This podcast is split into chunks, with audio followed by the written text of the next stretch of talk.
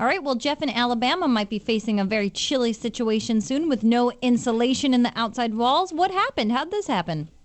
Well, the house was built in the early 50s, and apparently it was just never built with any in there. I discovered it while doing some electrical work.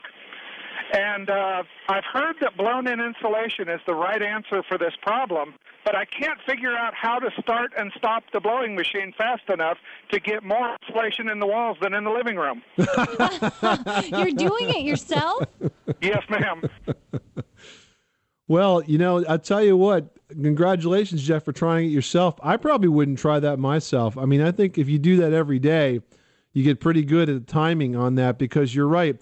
When you use blown in insulation, you need to get enough in to do the job, but not so much in that it leaks out all over the place.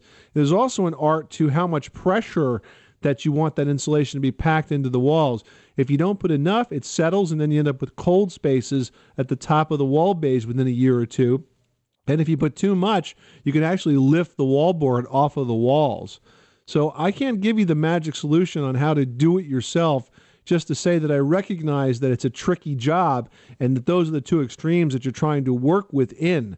Now, have you been able to get any advice from the people that apparently rented you the gear?